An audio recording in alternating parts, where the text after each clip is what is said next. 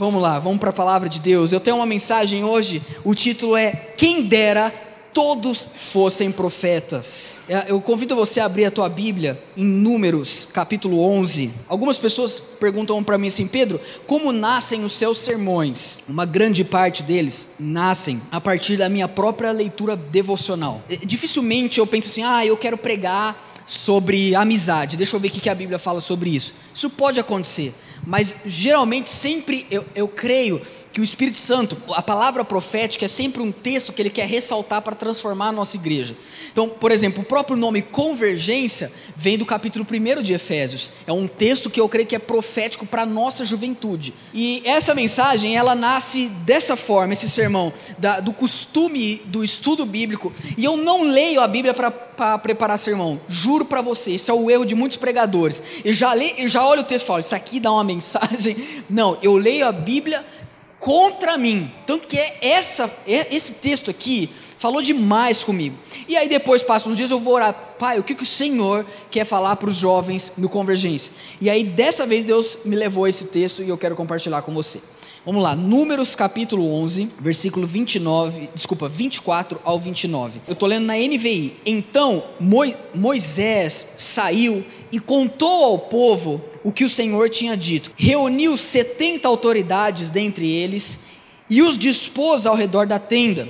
O Senhor desceu na nuvem e lhe falou, e tirou do espírito que estava sobre ele e pôs sobre as setenta autoridades. Quando o espírito veio sobre eles, profetizaram, mas depois nunca mais tornaram a fazê-lo. Entretanto, dois homens chamados Eudade e Medade tinham ficado no acampamento. Ambos estavam na lista das autoridades, mas não tinha, não tinha ido para a tenda. O Espírito também veio sobre eles e profetizaram no acampamento. Versículo 27. Então, certo jovem correu e contou a Moisés: Eudade e Medade estão profetizando no acampamento.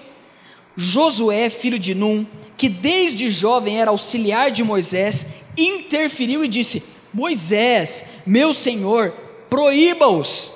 Mas Moisés respondeu: Você está com ciúmes por mim?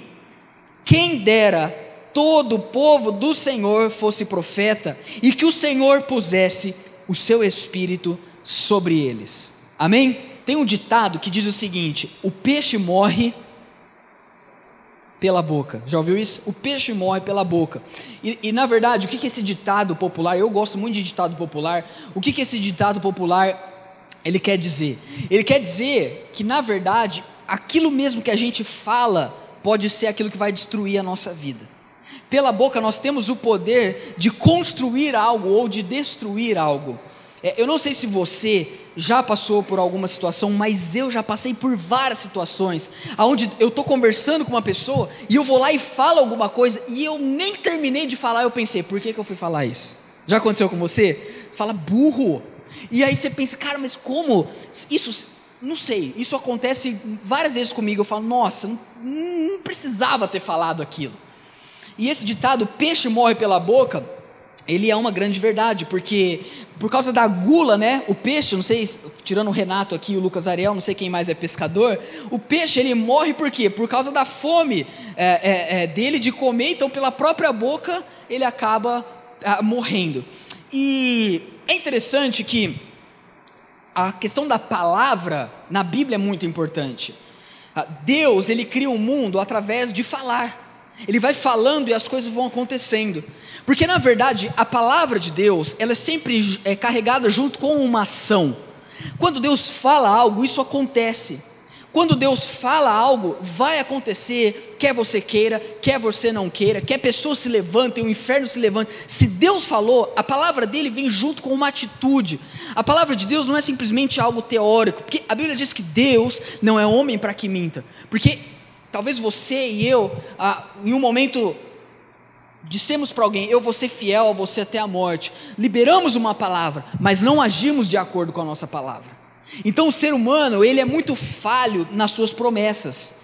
É, é interessante que hoje, é, é, tudo é papel, tudo é contrato, tudo é escrito. Você, você vai comprar uma casa, você tem que assinar, é uma burocracia. Mas antigamente as coisas eram tudo é, é, é, decididas na, na, lábia, não, na lábia não no sentido pejorativo, mas na boca, tipo, ó, eu prometo, é, você está comprando, a casa é sua, pronto, porque a palavra tinha valor. Mas hoje, nem, se, o que você fala não é tão importante comparado àquilo que você faz. E eu quero então refletir um pouco com você nessa noite a respeito de palavras, a respeito daquilo que nós falamos, ou daquilo que estamos sendo usados ah, para falarmos. Porque, na verdade, essa é a grande função do profeta. O profeta, ele não é um cara estranho, para começar. Quando você fala, oh, esse aqui é o profeta, você já é um cara, um cara meio esquisito, né? O cara come gafanhoto ali, é, é, é, um cara que olha para você, você já fica até meio assim, né? Esse profeta está vindo. Embora aqui na nossa igreja a gente não tem costume de falar, ah, esse aqui é o profeta Darlan, né? Você vai entender o que eu quero dizer hoje, é um princípio muito mais abrangente do que um título. É igual pastor, pastor não é um título, pastor é uma vocação. Né? Isso não quer dizer que você não possa chamar pastor, não é errado, mas o pastor não é um título, pastor é uma vocação. O, o profeta também não é um título, o profeta é uma vocação. E, e todos ah, nós temos que entender que o profeta na Bíblia era quem? É o cara que fala, é o cara que libera a palavra, mas ele fala em nome de quem? De Deus, porque o verdadeiro profeta é o que fala não em nome dele, o verdadeiro profeta é o que fala em nome de Deus. Aliás, a Bíblia, ela vai separar o falso profeta do verdadeiro profeta justamente dessa maneira. O falso profeta é aquele que profetiza as coisas segundo o seu próprio coração, e o verdadeiro profeta é aquele que fala a respeito de coisas de Deus. Eu sei que eu li o texto, tipo assim, muito picado, não dá para entender o que está acontecendo aqui, porque eu fiz de propósito. Eu, eu prefiro contar para você a história está acontecendo aqui em Números capítulo 11, porque de repente a gente lê todo o texto e ia ficar um pouco cansativo. Mas, basicamente, o que está acontecendo aqui no capítulo 11 do livro de Números? Bom, primeiro a gente tem que entender uma coisa: Deus levanta Moisés para libertar o povo do Egito, e esse povo, antes de entrar na terra prometida, fica muitos anos eh, no deserto. E no deserto, é, eles tiveram uma série de dificuldades no que diz respeito a confiar na ação de Deus. É o que acontece com a gente até hoje. Quando você olha para o deserto, o povo no deserto fala: Nossa, como se povo era estúpido. É a gente. A mesma coisa. Ah, uma semana você está profeta, você está profetizando, está dando profetada para todo lado. No outro, no, na outra semana você fala: Não presto para nada, estou desviado. É tipo o povo no deserto, é a mesma coisa. E o povo no deserto, o povo de Israel, povo muito chato. E aqui, nessa altura do campeonato, Deus já estava sustentando eles. Como que Deus sustentava o povo, é, falando em termos mesmo de alimentação? Caía algo chamado maná do céu. Lembra disso? Já leu isso na. O que era o maná? Maná é um, um, o maná é um maná, entendeu? Porque se tivesse maná hoje, não tem. Maná é uma espécie de um, um, uma coisa branca, assim, meio adocicada. Enfim, não dá muito para explicar. Mas era a alimentação que todos os dias eles tinham. Num dado momento, eles chegam e são influenciados por estrangeiros que se infiltraram no meio do povo, tudo aqui no capítulo 11. E eles de repente falam assim: Quer saber? Eu cansei de maná, eu quero carne. Eu cansei, nós queremos carne, nós queremos carne. E eles começaram a murmurar diante de Deus, porque o pão que descia do céu não era o suficiente para eles. Como muitas vezes o pão vivo que desceu para nós às vezes não é o suficiente, a gente sempre precisa de algo a mais para estarmos satisfeitos. E Deus se ira com isso. E Deus fala: vocês querem carne? Vocês vão ter carne. Porque Deus aqui, Ele lidar com os filhos dele do, do, daquele jeito que sua mãe lidava com você quando você vai comer. Você pôs tudo isso, você vai comer. E aí você aí começava a escorrer uma lágrima, se já aconteceu isso com você, você vai comer enquanto você não terminar. Você reparou quando a mãe está brava, ela fecha os dentes para falar? Enquanto você não terminar. E Deus falou assim para eles: vocês querem carne? Vocês vão ter carne. Eu vou falar: vocês não vão comer carne um dia. Vocês não vão comer carne uma semana. Vocês não vão comer carne um mês. Vocês vão comer carne até sair do nariz, pelo nariz de vocês. Tá tudo aí no capítulo 11, depois você lê. Vocês querem carne, vocês vão ter carne. E Moisés estava muito cansado aqui nessa altura do campeonato. Moisés precisava de, de uma revitalização no ministério dele. E Moisés chega para Deus e fala: Ó, oh, o negócio é o seguinte, está muito difícil. Eu não estou aguentando. Esse povo não é meu. O povo é teu. Senhor, é muita responsabilidade em cima do meu ombro, eu preciso de ajuda, eu preciso que o Senhor faça algo, porque eu não estou aguentando. Se for para continuar assim, me mata. Rapaz, tem coragem de orar assim? Moisés ele chega no, no, num extremo, num ponto extremo que e é interessante que Deus responde a oração dele. E aí Deus fala assim para ele: então faz o seguinte, você vai reunir 70 autoridades de Israel. Abra um parênteses aqui para dizer algo para você. Um tempo atrás, na história, Moisés já estava com dificuldade para administrar os problemas dos, do, das pessoas da nação de Israel. O sogro dele, lembra o nome dele?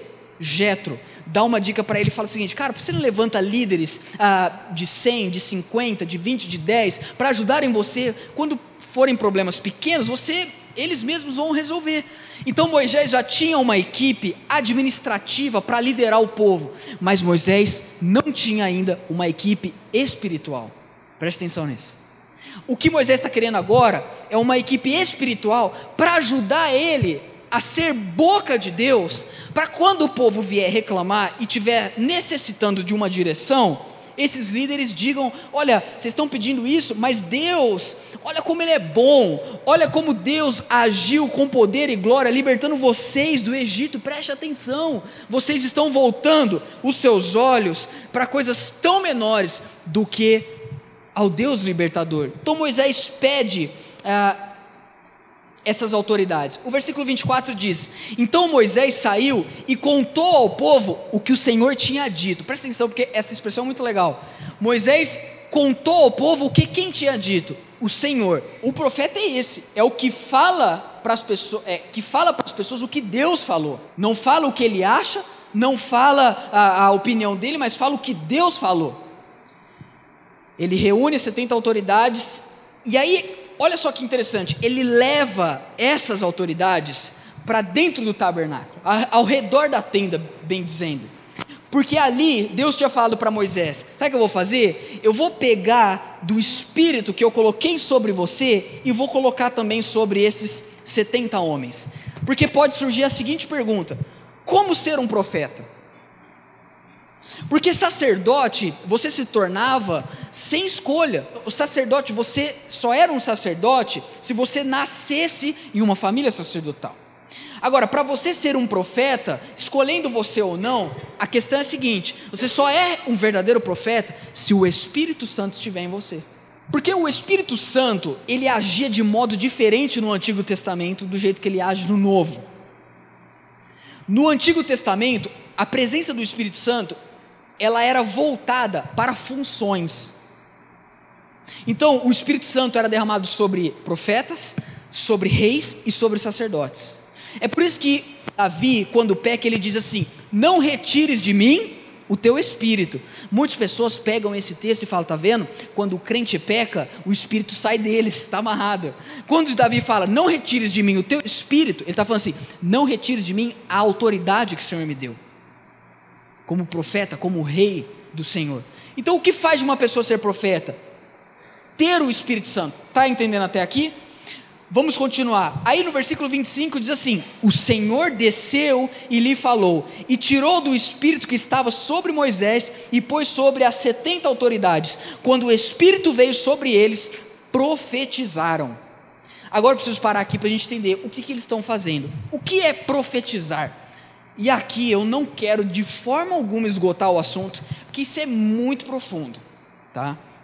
Mas nesse contexto, segundo os maiores comentaristas confiáveis da Bíblia, quando diz aqui que eles receberam o Espírito e começaram a profetizar, o que dá a entender é que eles começaram a dizer uns aos outros as maravilhas de Deus.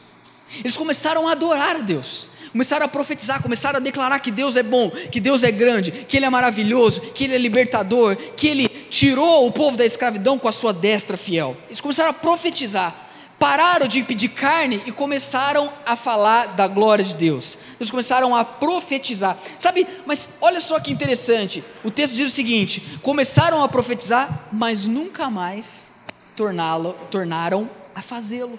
Receberam o Espírito, começaram a profetizar, mas nunca mais profetizaram. Pergunta por quê?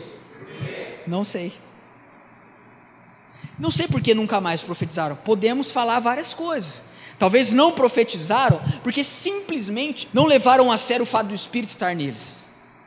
Ou talvez nunca mais profetizaram porque se voltaram para a velha, velha visão carnal e deixaram de ser boca de Deus. E eu fico pensando quanto que cada um de nós, já também um dia na nossa vida cristã, fizemos algo, mas nunca mais tornamos a fazê-lo. Quantos de nós lá atrás falamos em nome de Deus, declaramos as maravilhas de Deus, pregamos para as pessoas, fomos usados por Deus, fomos boca de Deus, mas nunca mais tornamos a fazê-lo. Eu pergunto para você hoje: o que, que você deixou de fazer que Deus deu para você como privilégio para você fazer? E a minha pergunta para você hoje é: por que, que você parou de fazer? Por que, que você não é mais aquele que você era lá atrás? Por que, que você já não é mais tão usado como você foi algum tempo atrás? Por que, que você já não é mais boca de Deus? Porque ah, o, o, Senhor Jesus diz que o, de uma fonte não dá para jorrar água boa e água amarga, ou é uma ou é outra, e quando ele fala isso, ele está falando de boca mesmo, isso que é muito legal. Então, ou você é boca de Deus, ou você não é boca de Deus. A minha pergunta para você é: algo, há algo na sua vida que você deixou para trás se você deixou para trás, hoje é tempo de resgatar o seu ministério na presença de Deus. Hoje é tempo de restaurar aquilo que Deus começou. Sabe, queridos, muitas pessoas tiveram visões, convicções a respeito do seu chamado, entenderam por que, que foram chamados por Deus, mas simplesmente pararam de fazê-lo. A minha pergunta para você é: por que você parou? Possivelmente, sabe por que você parou? Porque você tirou os seus olhos de gratidão pelo que Deus já estava te dando, maná, e começou a exigir coisas que não eram tão necessárias para você continuar sendo usado por Deus. Quantos estão me entendendo? Agora, é interessante que 68 homens foram para o lugar oficial de receber o Espírito que Deus compartilhou que estava em Moisés. Só que dois camaradas não foram. Dois caras não foram. Quem eram eles? É aqueles caras que você pode colocar como nome do seu filho: Eudade e Medade. Eudade, come on, come here, please. Eudade e Medade. Olha só o que acontece. Versículo 26 diz assim: Entretanto, dois homens chamados Eudade e Medade tinham ficado no acampamento Ambos estavam na lista das autoridades, as 70 que Moisés tinha reunido. Mas não tinha ido para a tenda. Mas o Espírito também veio sobre eles e profetizaram no acampamento. Presta atenção nisso. O que, que isso diz para nós hoje? Diz para nós hoje que, primeiro, foi inconcebível na mente das pessoas que estavam lá na tenda, principalmente Josué, que, que esses caras que estão profetizando, eles nem vieram para cá? Os caras ficaram lá no acampamento e estão profetizando. Veja, mas se eles estão profetizando, é porque Deus tinha decidido sobre a vida deles. Porque nós temos uma, uma mania muito triste na nossa vida, na nossa espiritualidade, de pensarmos que a manifestação de Deus só ocorre em lugares sagrados e religiosos, mas não podem ocorrer fora desses lugares. Os 68 estavam ali na tenda do encontro, estavam ali no tabernáculo, mas os outros dois não tinham ido, mas estavam também profetizando, também estavam anunciando as maravilhas de Deus. E muitas vezes nós temos dificuldade em entendermos, na verdade não é nem entender, é viver. Nós vivemos a manifestação de Deus dentro da igreja mas ah, como que a gente tem dificuldade em crer e em deixar Deus se manifestar na nossa vida fora da igreja, no acampamento? Vocês estão me entendendo? É quando a gente espiritualiza o culto e desespiritualiza o nosso trabalho.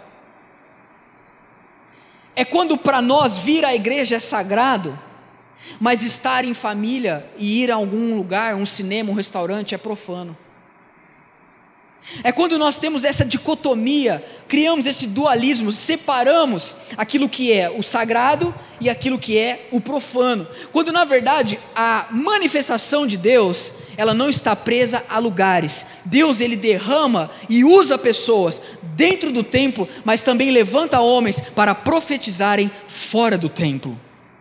E a minha pergunta hoje para você é a seguinte: você passa mais, de, mais tempo dentro do templo ou fora dele? Se você passa mais tempo dentro do acampamento, Deus quer usar você para profetizar justamente lá fora.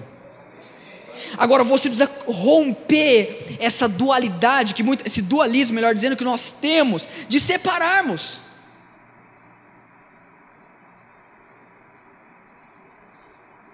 Agora, o mais legal é saber o, no, o, significado do nome desses dois homens, porque você sabe que na Bíblia o, o nome sempre tem um significado muito profundo. Eudade, palavra El, palavra Deus, e o prefixo dade significa amor. Eudade significa Deus amou.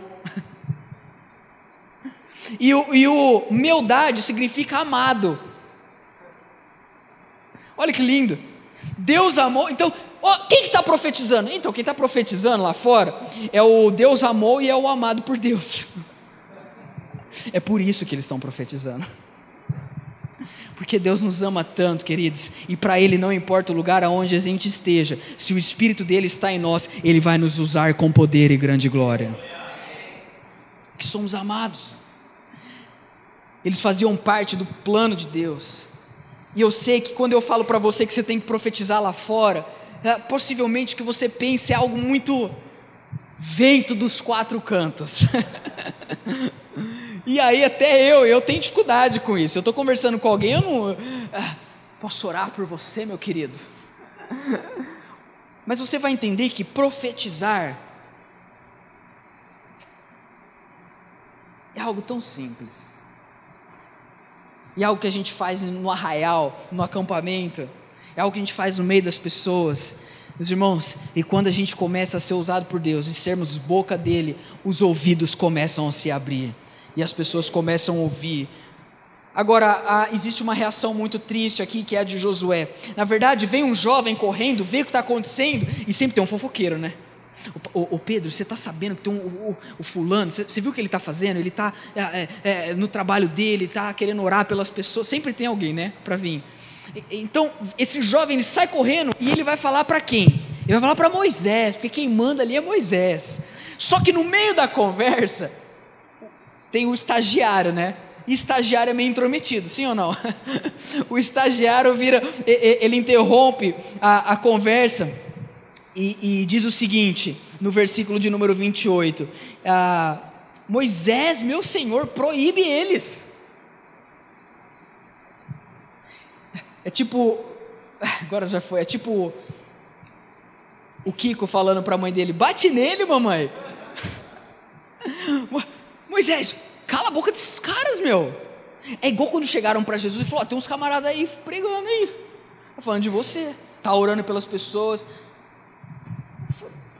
Eles estão pregando, quem comigo, não, quem comigo não ajunta, espalha. Se eles estão pregando, o evangelho está sendo anunciado.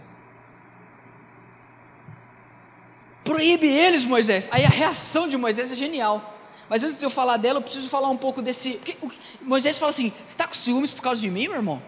Olha só, toda vez que alguém se levanta para fazer o que a gente não consegue, a gente fica com ciúmes.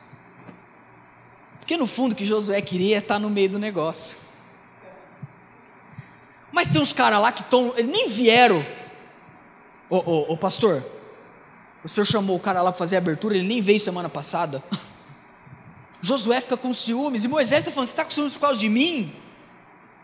Porque nós temos, queridos, essa, essa, essa triste realidade de chegarmos à conclusão e falar: aquele cara, aquela moça, aquela pessoa está fazendo algo que eu gostaria de fazer, mas não estou fazendo. E aí a nossa tendência é você, não, você vai deixar ele fazer isso? Você pode ver que maior, as maiores acusações que tem dentro da igreja, ou até fora da igreja, no fundo, no fundo, sempre é ciúmes e inveja. Sim ou não? Ah, eu não sigo fulano no Instagram. Por quê? Vai ver ciúmes. porque queria ser igual a pessoa é. E toda vez que alguém começa a se destacar um pouco mais do que a gente, em qualquer âmbito da nossa vida, a nossa tendência é nos afastarmos e queremos de alguma forma impedir essa pessoa.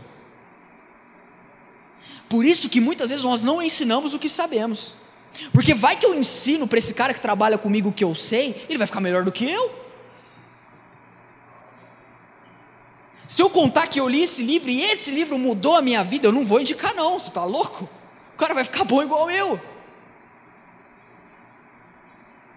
Eu não vou falar onde eu fiz a minha pós-graduação, porque se eu contar, é um concorrente a mais que eu vou ter no mercado de trabalho. Então, para mim, no fundo, no fundo, quanto menos pessoas estudarem, mais chance eu tenho de avançar. E é por isso que a nossa tendência é pensarmos em nós e não termos nenhum interesse em ajudarmos pessoas que não têm condições como a nossa alcançarem coisas que também nós alcançamos. Proíbe eles. Mas eu, eu não tenho ciúme.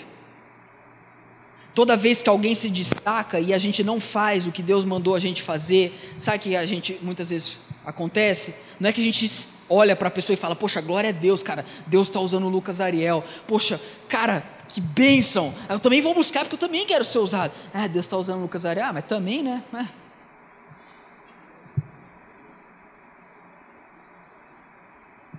Queridos, quando nós entendermos que tudo o que nós temos e fazemos não é nosso, mas é de Deus, nós não teremos dificuldade em compartilhar com as pessoas.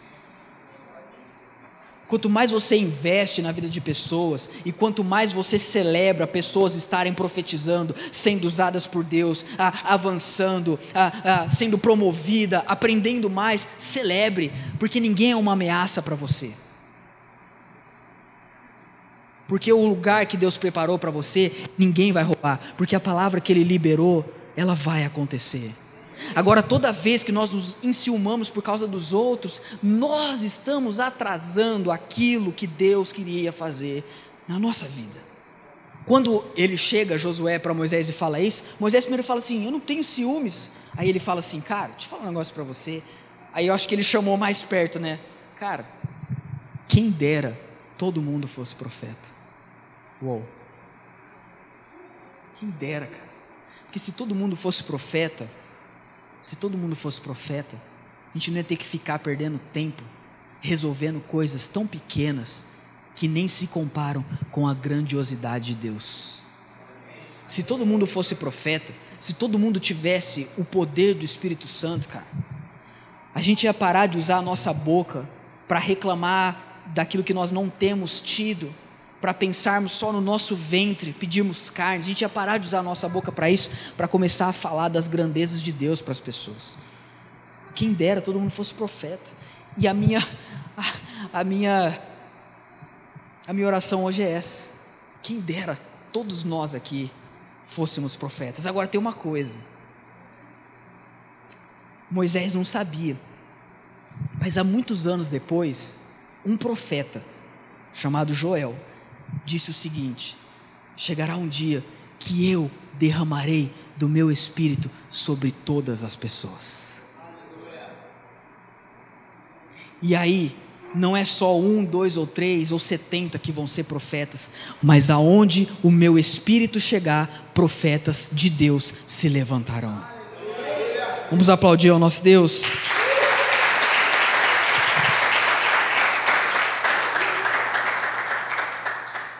Lá em Atos capítulo 2, quando o apóstolo Pedro está pregando, desculpa, Atos capítulo 3,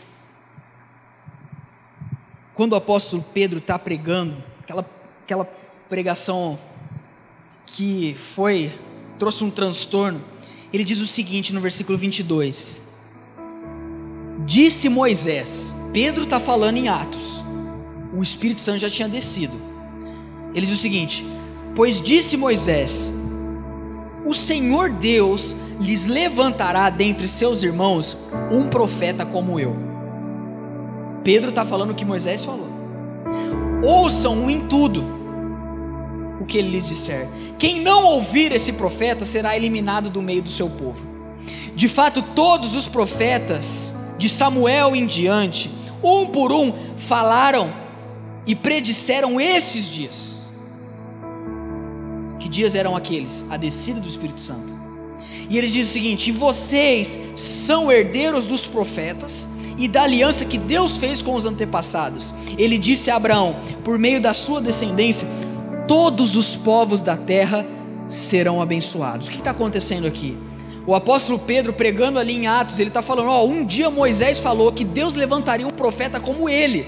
Que profeta era esse? Jesus Cristo. Deus levanta esse profeta e ele vai atrair todos, todos para ele mesmo, e todos poderão profetizar, porque serão herdeiros dos profetas e do ensino desse profeta. E por que, que todos poderão profetizar? Porque todos receberão do Espírito Santo de Deus. O que faz de você um profeta hoje? É uma pergunta. O que faz de você um profeta hoje? E eu quero dizer de passagem três coisas para a gente terminar. O que faz de você um profeta hoje? Primeiro, você estar em Cristo Jesus.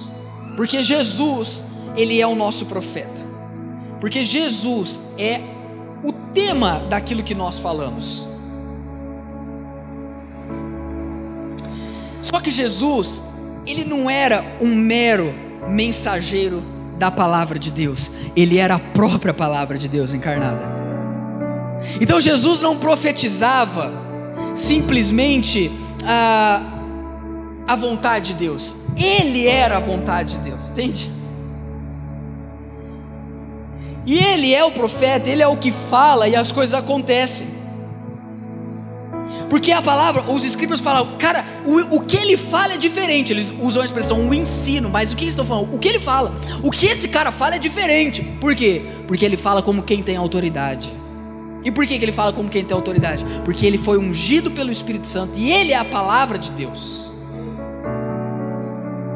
Mas um dia esse Jesus chegou-se diante do tribunal, aonde ali todos estavam ao redor dele, os seus acusadores, e o acusavam por coisas que ele não tinha feito, e o acusavam por coisas que e crimes que ele não tinha cometido. Mas a Bíblia diz que enquanto eles o acusavam, ele se calou. O profeta se calou. Mas Jesus, ali no sinédrio, diante dos seus acusadores, se calou para que hoje quem esteja nele possa dizer com alto e bom som: já não há mais condenação para os que estão em Cristo Jesus. Ele se calou para você não se calar e falar: não há mais condenação. Ninguém pode me condenar. Ninguém pode dizer que eu não posso. Ninguém pode dizer que eu não consigo, porque ele se calou para que hoje eu abra minha boca e fale dele para todas as pessoas.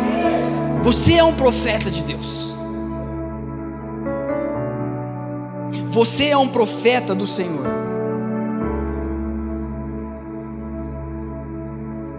O apóstolo Pedro diz lá no versículo 11 do capítulo 4 da sua primeira carta que nós somos povo escolhido, nação eleita, povo de propriedade exclusiva de Deus, a fim de anunciar as grandezas de Deus.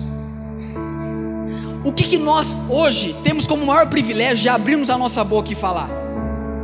Nós não vamos morrer pela boca, porque quem morreu pela boca foram os israelitas, e o texto termina dizendo lá em Números capítulo 11 que aquele lugar ficou conhecido como o lugar onde eles morreram por causa da gula. Depois você lê lá capítulo 11 de Números. Mas nós não vamos morrer pela boca, por quê? Porque da nossa boca não vai vir palavras nossas, mas virão palavras do próprio Espírito Santo de Deus. Nós somos escolhidos para anunciar as grandezas de Deus. Queridos, não pode ter absolutamente nada a, a mais que torne você feliz do que anunciar a respeito de Deus. Você pode usar a tua boca e deve usar a tua boca para muitas coisas você pode construir muitas coisas com a sua boca, mas toda vez que você puder olhar nos olhos de alguém e dizer: Olha, não fique assim, porque Jesus pode fazer algo por você. O seu coração tem que vibrar, porque só pode falar em nome de Jesus quem foi ungido pelo Espírito Santo, e ele vai descer sobre as nossas vidas nessa noite. A Bíblia diz, e o, o apóstolo próprio Pedro diz, que hoje nós fomos escolhidos para falar coisas que até os anjos eles ficavam observando e eles queriam falar no nosso lugar e na verdade eles morrem de vontade de pregar o evangelho, mas Deus falou que quem vai pregar o evangelho somos nós. Porque anjo é o que? A palavra ângelos significa mensageiro. Então o que o anjo gosta de fazer é o que? É falar, é dar mensagem. Mas o evangelho é os homens que pregam. Deus quer usar você para liberar palavras, preste atenção, palavras de encorajamento, palavras de liberdade, palavras de motivação para pessoas que estão ao seu redor. Quando você estiver aonde você estiver, seja na sua casa, seja no seu trabalho, vai vir alguém ali que vai precisar ouvir uma palavra. Mas não é simplesmente uma palavra. Essa pessoa precisa ouvir uma palavra que transforma. E só você tem essa palavra de vida eterna. Quantos estão me entendendo? O que nós falamos é só nós que podemos falar. Ah, quem dera todos fossem profetas. Quem dera todos pudessem ser um canal de Deus e ser usado e poder falar do amor de Deus para as pessoas. Existem várias formas de você falar do amor de Deus para as pessoas. A minha pergunta hoje para você é a seguinte: você quer ser um profeta do Senhor?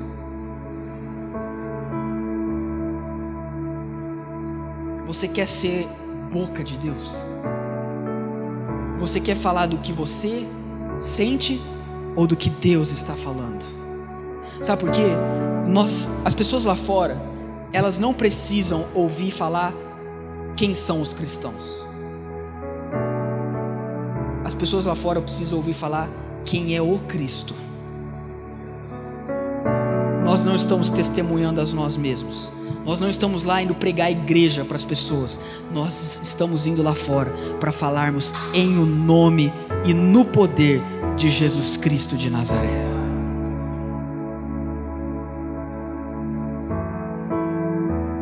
Você é um amado de Deus. Você é um amado de Deus.